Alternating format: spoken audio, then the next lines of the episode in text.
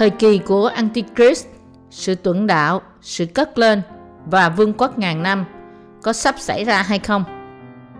Quyển 2 Tác giả Mục sư Paul Sison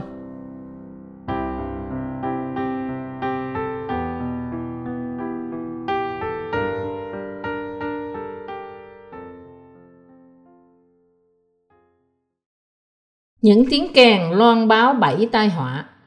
Khải huyền đoạn 8 câu 1 đến câu 13 Khi chiên con mở ấn thứ bảy, Trên trời lặng yên chừng nửa giờ. Tôi thấy bảy vị thiên sứ đứng trước mặt Đức Chúa Trời Và có người trao cho bảy ống loa. Đoạn, một vị thiên sứ khác đến, Đứng bên bàn thờ. Người cầm lư hương vàng Và được nhiều hương. Để dân hương ấy trên bàn thờ bằng vàng Ở trước ngôi Với các lời cầu nguyện của mọi thánh đồ. Khói hương từ tay thiên sứ bay lên trước mặt Đức Chúa Trời với những lời cầu nguyện của các thánh đồ. Thiên sứ lấy lư hương, dùng lửa nơi bàn thờ mà bỏ đầy vào, rồi quăng xuống đất, liền có sấm sét, các tiếng, chớp nhón và đất động. Bảy vị thiên sứ cầm bảy ống loa bèn sửa soạn thổi.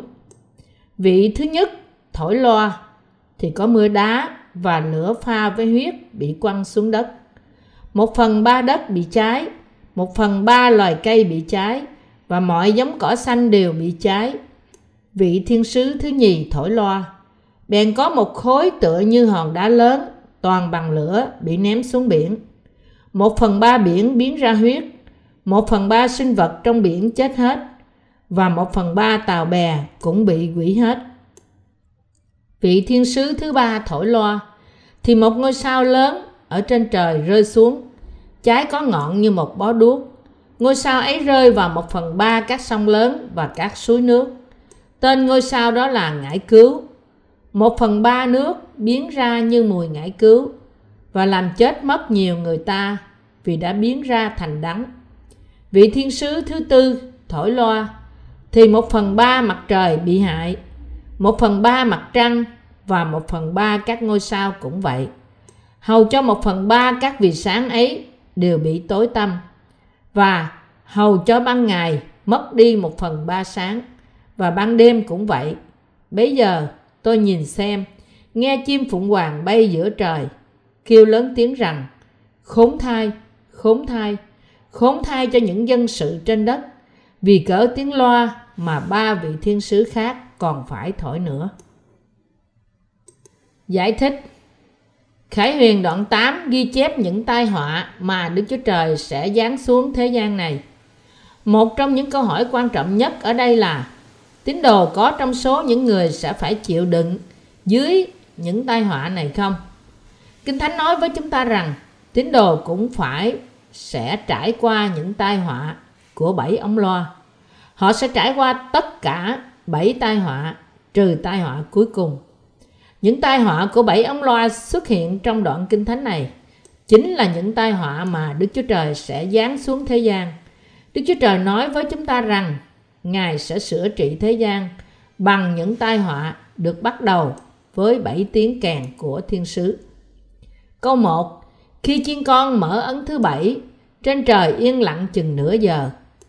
Điều này tượng trưng cho sự yên lặng trước khi cơn giận của Đức Chúa Trời đổ trên con người.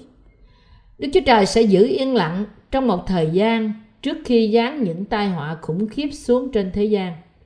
Điều này bày tỏ cho chúng ta những tai họa của bảy ống loa, Ngài sẽ khủng khiếp và đáng sợ như thế nào. Khi con người đứng trước mặt Đức Chúa Trời, sau khi trải qua những tai họa này, là những người đã được cứu sẽ nhận được sự sống đời đời. Nhưng những người chưa được cứu sẽ phải chịu hành phạt đời đời. Vì thế, khi nhận biết thời đại này là thời kỳ nào chúng ta phải tỉnh thức và làm công việc của người truyền bá phúc âm câu 2 và tôi thấy có bảy thiên sứ đứng trước mặt Đức Chúa Trời và có người trao cho họ bảy ống loa. Đức Chúa Trời đã dùng bảy thiên sứ để làm công việc của Ngài. Nhưng chúng ta không được quên rằng trong thời kỳ hiện tại, Đức Chúa Trời làm việc qua những người công chính, là những người tin nơi phúc âm nước và thánh linh. Câu 3 Đoạn, Một vị thiên sứ khác đến, Đứng bên bàn thờ người cầm lư hương vàng và được nhiều hương, để dân hương ấy trên bàn thờ bằng vàng, ở trước ngôi với các lời cầu nguyện của mọi thánh đồ. Điều này bày tỏ cho chúng ta rằng, Đức Chúa Trời đã nghe lời cầu nguyện của các tín đồ dâng lên trong lúc họ chịu những thử thách và bắt bớ do Satan và các tín đồ của hắn đưa đến. Sẽ giáng mọi tai họa của Ngài xuống thế gian. Lư hương vàng ở đây tượng trưng cho sự cầu nguyện của mọi tín đồ. Có nghĩa là khi mọi lời cầu nguyện của họ được chuyển đến với Đức Chúa Trời, thì tất cả công việc của Ngài sẽ được làm trọn. Đức Chúa Trời làm việc bởi nghe lời cầu nguyện của các tín đồ. Câu 4. Khói hương từ tại thiên sứ bay lên trước mặt Đức Chúa Trời với những lời cầu nguyện của các thánh đồ. Điều này bày tỏ rằng Antichrist sẽ đã hành hạ các tín đồ trên thế gian này đến như thế nào. Bởi vì những thử thách trong thời kỳ cuối cùng, các tín đồ sẽ cầu nguyện với Đức Chúa Trời để đuổi Antichrist đi, để cho những thử thách trên họ phải qua đi nhanh chóng và để cho những kẻ giết người thấy rằng cơn giận của Đức Chúa Trời đối với chúng là đáng sợ như thế nào. Câu Kinh Thánh này bày tỏ rằng Đức Chúa Trời sẽ nhậm mọi lời cầu nguyện của các tín đồ. Sau khi nhậm những lời cầu nguyện này của các tín đồ, Đức Chúa Trời sẽ bắt đầu đoán xét Antichrist và những người theo hắn bằng những tai họa của bảy ống loa. Sự đoán xét của Đức Chúa Trời đối với Antichrist và những kẻ theo hắn là câu trả lời cuối cùng của Ngài cho lời cầu nguyện của các tín đồ. Câu 5 và câu 6 Thiên sứ lấy lư hương, dùng lửa nơi bàn thờ bỏ đầy vào, rồi quăng xuống đất. Liền có sấm sét, các tiếng, chớp nhoáng và đất động. Bảy vị thiên sứ cầm bảy ống loa, bèn sửa soạn thổi. Đức Chúa Trời đang chuẩn bị những tai họa của bảy ống loa trên thế gian này. Vì thế, thế giới này sẽ không tránh khỏi những tiếng ồn ào, sấm sét và động đất. Câu 7. Vị thứ nhất thổi loa thì có mưa đá và lửa pha với huyết bị quăng xuống đất. Một phần ba đất bị cháy, một phần ba loài cây bị cháy và mọi giống cỏ xanh đều bị cháy. Tai họa đầu tiên là thiêu đốt một phần ba trái đất, là nơi một phần ba cây cối và cỏ sẽ bị đốt trụi. Tai họa này sẽ rơi trên những cánh rừng của thế giới này. Tại sao Đức Chúa Trời giáng xuống loại tai họa này? Bởi vì con người mặc dù đã chính mắt được nhìn thấy sự tạo dựng đẹp đẽ của Đức Chúa Trời, đã không nhận biết đấng sáng tạo là Đức Chúa Trời và thờ phượng Ngài. Nhưng người ta lại thờ phượng và phụng sự những tạo vật hơn là đấng sáng tạo ra chúng. Roma đoạn 1 câu 25 Vì thế, Đức Chúa Trời giáng những tai họa của bảy ống loa trên những người đã không dâng sự vinh hiển lên cho Đức Chúa Trời, nhưng ngược lại, chống nghịch lại Ngài. Câu 8 và câu 9 Vị thiên sứ thứ nhì thổi loa, bèn có một khối tựa như hòn núi lớn, toàn bằng lửa bị ném xuống biển. Một phần ba biển biến ra huyết, một phần ba sinh vật trong biển chết hết, và một phần ba tàu bè cũng bị hủy hết. Tai họa của ống loa thứ hai là một ngôi sao sẽ đâm sầm xuống trái đất. Thiên thạch này sẽ rơi vào trong biển cả và biến một phần ba biển trở thành máu, giết một phần ba những sinh vật sống trong biển và hủy diệt một phần ba tàu thuyền. Qua thiên nhiên mà Đức Chúa Trời đã tạo dựng, con người đã nhận được rất nhiều ơn phước, nhưng thay vì cảm tạ Đức Chúa Trời vì những ơn phước thiên nhiên đó, con người trở nên thờ ơ và nghịch cùng Đức Chúa Trời. Tai họa thứ hai là để trừng phạt họ vì tội lỗi này. Câu 10 Vị thiên sứ thứ ba thổi loa thì một ngôi sao lớn ở trên trời rơi xuống. Trái có ngọn như một bó đuốc. Ngôi sao ấy rơi vào một phần ba các sông lớn và các suối nước.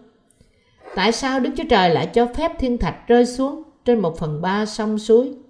Bởi vì con người, mặc dù sống nhờ chúa, là đấng cầm quyền trên sự sống, đã không thờ phượng và cảm tạ ngài, nhưng ngược lại khinh thị chúa của sự sống này. Câu 11 tên ngôi sao đó là ngải cứu một phần ba nước biển ra như mùi ngải cứu và làm chết mất nhiều người vì đã biến thành ra đắng. Tai họa này là một phần ba sông và suối sẽ trở nên đắng và nhiều người sẽ chết vì uống nước. Đây là tai họa của sự sửa phạt đối với những tội nhân đã khinh thị Đức Chúa Trời và tấm lòng của những tín đồ. Đức Chúa Trời sẽ không bao giờ quên báo thù những tội nhân vì việc họ chống nghịch lại những người công chính. Khi những tội nhân đem sự đau khổ đến cho người công chính, Đức Chúa Trời sẽ đoán xét họ. Tai họa thứ ba không phải là tai họa trên thiên nhiên. Nó được giáng xuống vì tội của những người không vân phục, không tin nơi phúc âm nước và thánh linh do Đức Chúa Trời ban cho. Ngải cứu trong Kinh Thánh luôn luôn tượng trưng cho sự đoán xét những người không vân phục và chống nghịch lại Đức Chúa Trời. Câu 12 Vị thiên sứ thứ tư thổi loa Có một phần ba mặt trời bị hại Một phần ba mặt trăng và một phần ba các ngôi sao cũng vậy Hầu cho một phần ba các vì sáng ấy đều bị tối tăm Và hầu cho ban ngày mất một phần ba sáng Và ban đêm cũng vậy Tai họa thứ tư là sự tối tăm của một phần ba mặt trời, mặt trăng và những ngôi sao. Trong suốt thời gian này, con người sẽ đi theo Satan và yêu thích sự tối tăm. Họ vì thế mà không thích ánh sáng của sự cứu rỗi bởi phúc âm nước và thánh linh soi rọi do Đức Chúa Giêsu Christ ban cho. Như thế, để dạy họ biết thế giới của sự tối tăm thật sự khủng khiếp và ghê tởm như thế nào. Nên Đức Chúa Trời giáng tai họa tối tăm này xuống trên họ. Tai họa này cũng đồng thời cho họ thấy cơn giận của Đức Chúa Trời đổ trên tội ghét Đức Chúa Giêsu Christ và yêu sự tối tăm của họ là đáng sợ như thế nào. Kết quả là một phần ba mặt trời, mặt trăng và các ngôi sao trên thế giới sẽ bị mất đi ánh sáng và trở nên tối tăm. Câu 13 Bây giờ tôi nhìn xem, nghe chim phụng hoàng bay giữa trời, kêu lớn tiếng rằng khốn thai, khốn thai, khốn thai là những dân sự trên đất, vì cớ tiếng loa mà ba vị thiên sứ khác còn phải thổi nữa.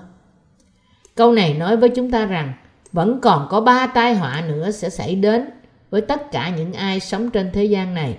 Vì thế, mọi tội nhân và tất cả những ai chống nghịch lại Đức Chúa Trời phải nên tin nơi phúc âm nước và thánh linh càng sớm càng tốt để được giải cứu khỏi mọi tội lỗi của họ.